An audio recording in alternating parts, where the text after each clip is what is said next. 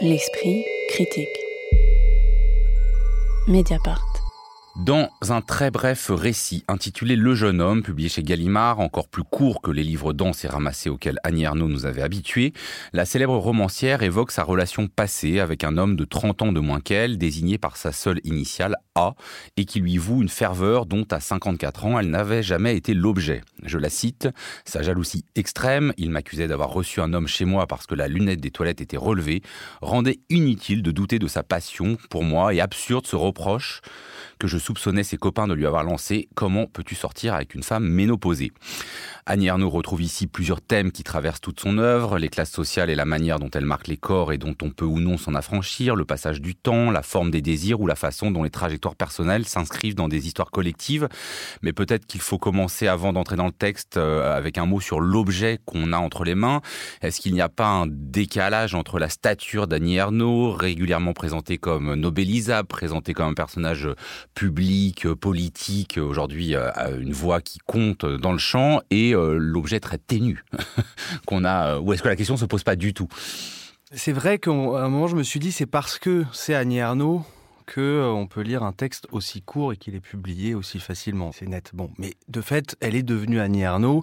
Je trouve qu'elle a, réactivé en plus dernièrement une position euh, d'intellectuel public qui est assez rare finalement chez les écrivains euh, contemporains français, avec des, positions très claires, affirmées et en même temps un, engagement puissant dans, la littérature. Donc bon, du niveau de la stature, il n'y a, pas de problème.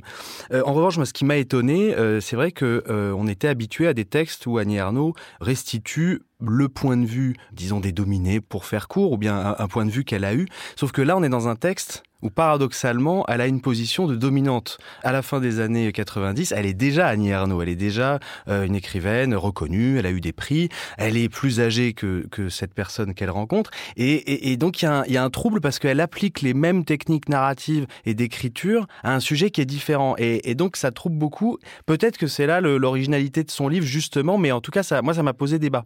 Bah, Qu'est-ce qu'on lui Question. en sait gré, non, d'assumer euh, contrairement à la littérature justement, Annie Ernaux, incarnation de la transclasse, euh, d'une parole de femme, etc., qui a produit toute une génération d'écrivains qui lui rendent hommage, euh, qui l'appellent même The Queen maintenant euh, sur les réseaux ah. sociaux. Ah. C'était un poste de Nicolas Mathieu, mais avec affection. Mais qu'est-ce qu'on lui sait gré à elle, contrairement à certains autres, d'assumer justement la, la, la, position où elle est désormais, c'est-à-dire de parler depuis une position de domination? Et en, mais en effet, ça, ça participe sans doute de, euh, d'une part peut-être du, du, du trouble, voire du scandale qu'elle peut encore provoquer. Louisa Yossi alors oui, justement, euh, par rapport au scandale, parce que moi, je craignais de me retrouver dans une espèce de livre un peu sympatoche, euh, euh, qui allait rejouer justement un scandale qui n'en est plus. Hein, cette histoire de bon, l'amour à tous les âges, ça va quoi. Oh, c'est, oh, ça choque encore. Hein. Bon, ça, ça reste audible. Je ouais, vous l'avez pas du tout lu comme un livre scandaleux, parce que euh, voilà, il y a notamment tout je, un passage. Je, ah, moi, si. Non, mais alors si, justement, je, je craignais que d'entrer dans ce type de récit-là. Et il me semble que euh, Annie Ernaux parvient tout de même à maintenir le scandale. Comment elle le fait? Alors justement, peut-être revenir sur cette idée que c'est un livre évanescent, euh, fugace. J'ai une théorie sur le fait qu'il soit aussi court, c'est que il colle aussi avec euh, avec son contenu, avec ce qu'il veut raconter, c'est-à-dire euh, ce temps qui, qui, passe et qui échappe. En fait, le jeune homme, même hein, le titre, c'est ainsi qu'on nomme un passant dans la rue, une silhouette. On dira aussi un fantôme. Et justement, euh, ce qu'elle essaie de montrer, c'est que il y a plusieurs fantômes qui l'entourent. Donc il y a le fantôme de la vie passée, évidemment, le fantôme de sa condition sociale qui surgit à travers euh, la, misère étudiante de ce garçon, ce qu'est-ce qu'elle appelle le passé euh, incorporé, et aussi le fantôme de tous les hommes qu'elle a connus. Et donc tous les hommes qu'elle a connus, c'est-à-dire aussi dont ses propres fils ses propres fils. Et euh, bon peut-être qu'on va en discuter ensuite après mais le, fils fameux fils avorté euh, dont elle parle dans son livre précédent euh, l'événement mais je trouve que euh, c'est pas mal de, parler de cette question de la réactivation du scandale parce qu'il y a de toute façon toujours une tension euh, il y a sûrement chez Ernaud une violence en fait qu'on qu voit rarement à force aussi de son institutionnalisation de, de la de l'autorité qu'elle a eue. C'est des textes quand même euh, très souvent qui font violence au lecteur aussi d'une certaine manière. Et là il y a, ça. Mais à un moment de ma lecture je me suis demandé si à, la fin le jeune homme le texte euh, c'était pas un, un livre fondé sur un leurre. C'était que à un moment, elle parle du fait que tout ça se passe en face de l'hôpital où euh, elle est venue après son avortement, qu'elle raconte euh, clandestin, qu'elle raconte dans l'événement, elle fait une hémorragie, elle vient à cet hôpital de Rouen, elle se retrouve, pure coïncidence, dit-elle, dans un appartement en face de cet hôpital. Et finalement, elle va raconter que c'est à la suite de la rencontre avec ce jeune homme qu'elle se met vraiment à écrire l'événement. Et donc finalement, moi, ce texte, il m'a plus intéressé, et c'est peut-être aussi euh, une des raisons qui, qui font que c'est un texte très court, du fait que je le vois un peu maintenant, moi, comme un peut-être qu'on demandera leur avis à des lecteurs qui commencent leur lecture de l'œuvre d'Annie Arnaud par celui-là, ça serait intéressant. Mais moi, personnellement, euh, je le vois comme une sorte de satellite autour de l'œuvre parce qu'il donne des, éclairages tout en étant euh, complètement constitué. Et on va y revenir oui, il est sûrement. autonome. Il est autonome et il est, il est ciselé. C'est un peu un satellite autour de l'œuvre. Ça explique l'écriture de l'événement. Ça peut faire penser à la place sur la question des transfuges et de rencontrer un autre euh, que soit qui la ramène à un temps, à un temps passé. Alors juste avant qu'on écoute un extrait, Lise Wajman sur euh, le caractère scandaleux. Hein. Elle raconte une scène, euh, Annie Ernaux notamment dans ce jeune homme, où elle se promène avec le jeune homme sur la plage et tous euh, les regards sont fixés sur elle. Et elle se souvient d'une scène de son enfance où elle était dans une robe très moulante avec ses parents et tous les yeux étaient fixés sur elle. Mais là, elle avait encore honte de quelque chose, alors que là, elle assume totalement ce moment-là. Est-ce que c'est un livre scandaleux? Enfin, qu'est-ce qu'elle fait de ce scandale-là dont elle parle elle-même? Je ne sais pas si aujourd'hui où la figure de la femme cougar est devenue plus banale, la liaison d'une femme de 54 ans avec un homme de près de 30 ans de moins qu'elle fait encore autant scandale. Cela dit, je tiens à préciser que quand même toutes les femmes d'âge mûr, même si l'expression est atroce, dont je suis, lui disent merci. Hein, enfin, de juste de parler de ça, de ses désirs, euh, de cet appétit euh, euh, qu'elle peut avoir. Le scandale, il est peut-être, on en parlait tout à l'heure, dans la façon qu'elle a d'assumer l'inversion sociale et le regard qu'elle porte elle-même sur le fait que je la cite, c'est un plouc, elle est devenue une bourge. Donc, euh, elle remarque elle-même des, signes de différence sociale où elle-même est en rapport de domination par rapport à ce jeune homme. Notre relation pouvait s'envisager sous l'angle du profit, euh, dit-elle. Mais surtout, elle n'évite pas le trouble que suscite ce rapport entre une femme âgée et un homme très jeune. C'est-à-dire qu'elle euh, pointe le regard que les autres portent sur elle et ce qu'ils voyaient, dit-elle, c'était confusément l'inceste, mais elle mentionne en même temps, donc ça on se dit, ah oui, vraiment, nous on est des gens éclairé aujourd'hui, on est tout à fait prêt à admettre l'existence de cette passion. Mais en même temps, elle évoque le fait que son amant l'appelle la rhum, qu'elle pratique avec euh, cet amant un rituel qu'elle a pratiqué avec chacun de ses fils, et elle mentionne que le jeune homme en voyage avec elle lui déclare ⁇ Je voudrais être à l'intérieur de toi et sortir de toi pour te ressembler ⁇ Donc le trouble incestueux, elle l'escamote pas du tout. Euh, elle assume même, elle assume complètement. Hein. Elle écrit vraiment à la lisière des tabous. Hein. Elle ne cherche pas, au contraire, à les, à les, à les déconstruire. Euh, c'est ça qui est, assez, qui est assez extraordinaire, qui fait que c'est une petite bombe en fait, hein, ce, ce livre. Pierre Benetti, vous nous en lisez un extrait. Il y a 30 ans, je me serais détourné de lui. Je ne voulais pas alors retrouver dans un garçon les signes de mon origine populaire, tout ce que je trouvais plouc et que je savais avoir été en moi. Qu'il lui arrive de s'essuyer la bouche avec un morceau de pain ou qu'il pose le doigt sur son verre pour que je ne lui verse pas davantage de vin m'était indifférent.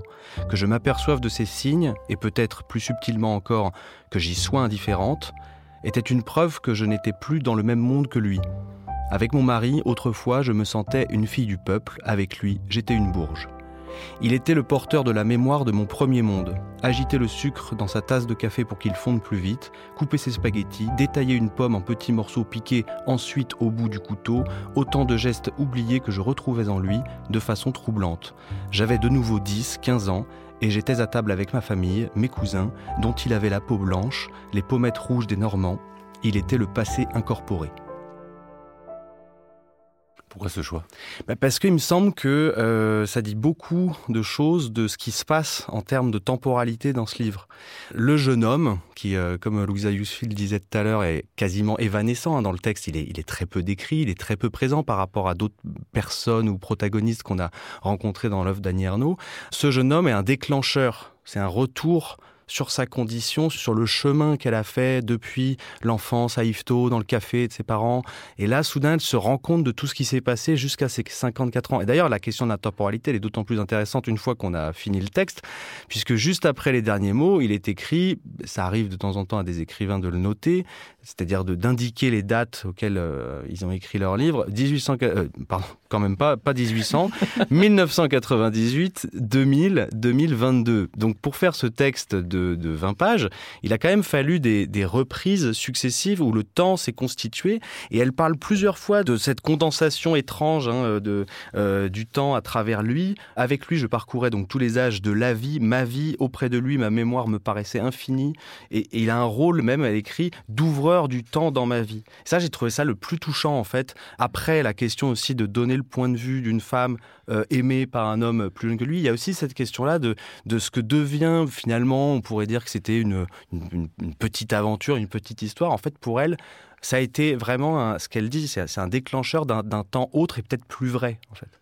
Et Louisa aussi, du coup, sur cette question effectivement de la temporalité et de la phrase qu'elle met quand même en exergue, sur laquelle il faut sans doute revenir, euh, si je ne les écris pas, les choses ne sont pas allées jusqu'à leur terme, elles ont été seulement vécues. Oui, alors c'est vrai que dans ce récit, il y a plusieurs temporalités qui vont se confondre parce qu'en fait, c'est à la fois donc euh, le récit d'une histoire qui a déjà eu lieu, d'une histoire euh, qui n'aura jamais lieu. D'ailleurs, parfois, on ne sait pas trop où on est. Voilà, d'une histoire qui aurait pu avoir lieu. Donc en fait, on a plein de temporalités comme ça qui se confondent, qui se rétractent et qui sont contenues en fait dans cette relation, qui est en fait une relation, on, l'a compris, qui est une relation euh, kaléidoscope, qui est faite tout entière de, euh, de reflets et de signes qui se répondent. Et en fait, c'est ça aussi cette sensation d'évanescence, c'est que tout devient le reflet d'autre chose en fait, ce qui fait qu'il y a quelque chose comme de la matière qui disparaît, qui, qui réduit comme peau de, de chagrin et qui peut-être, euh, voilà, c'est aussi la raison pour laquelle il me semble que ce livre est si court en fait, et ça mime un peu l'œuvre l'œuvre du temps et la promesse de mort en fait qui arrive. Moi, il me semble que là, il y a, un mmh. récit de mort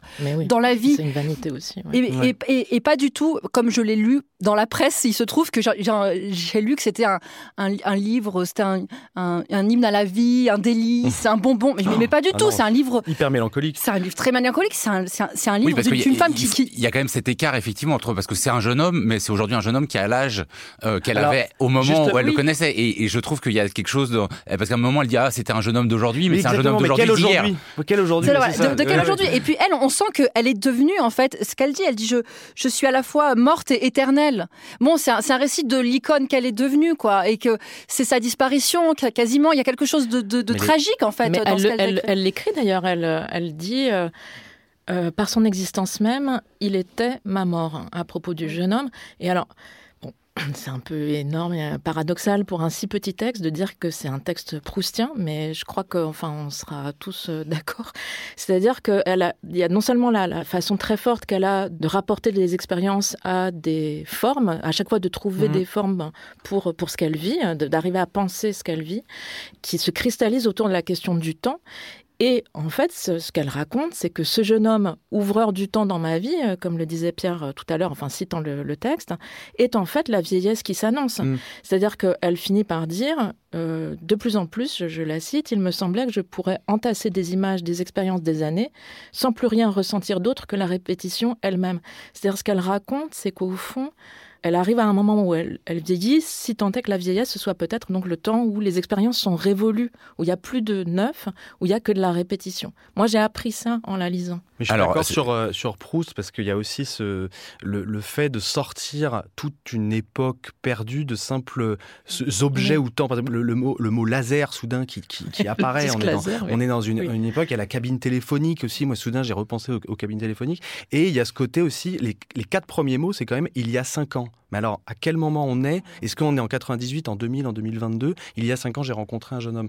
Alors, on voit que c'est un petit texte dont on pourrait parler longtemps, mais du coup, on va être obligé de, de, de, de, bientôt passer à un autre ouvrage. Mais il y a quand même une question importante sur laquelle je voudrais vous entendre. C'est le lien explicite qu'elle tisse entre l'écriture et le sexe. Hein.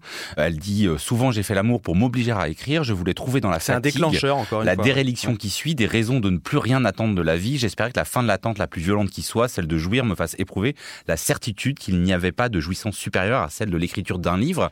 Donc je voudrais vous entendre à la fois sur cette articulation qu'elle fait à un autre moment, puisqu'elle dit qu'elle quitte en fait le jeune homme quasiment au moment où elle finit euh, son autre livre euh, sur l'avortement, et y compris, bah, du coup, cet usage très instrumental du jeune homme. Alors, euh, est-ce que simplement le fait que ce soit une femme plus âgée vis-à-vis d'un jeune homme fait que ça ne pose aucune question?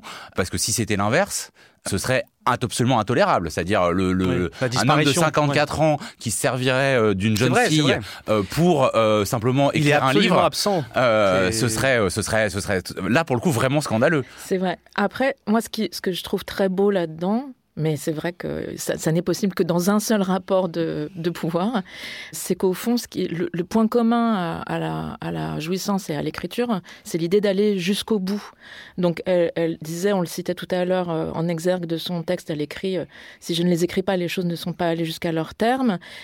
Ensuite, avec ce jeune homme, elle dit une histoire que nous avions envie, envie de mener jusqu'au bout sans bien savoir ce que cela signifiait. C'est une formule qu'elle utilisait déjà, par exemple, dans Une passion simple, en disant Cela me serait égal de mourir après être allé au bout de cette passion, sans donner un sens précis à au bout d'eux. Ou encore dans l'événement, quand elle dit il faut aller jusqu'au bout, quoi qu'il arrive, et aller jusqu'au bout, elle dit c'est ça ma fierté, fierté qu'elle compare dans, dans l'événement, donc le récit de son avortement, à la fierté des navigateurs solitaires, des drogués et des voleurs. Donc euh, aller jusqu'au bout du, de la jouissance et aller jusqu'au bout de l'écriture, comme le lieu de la mise en danger précisément, sans quoi ça vaut pas la peine d'écrire. Hein. Le jeune homme Daniel Ernaud s'est publié aux éditions Gallimard. L'esprit critique. Mediapart.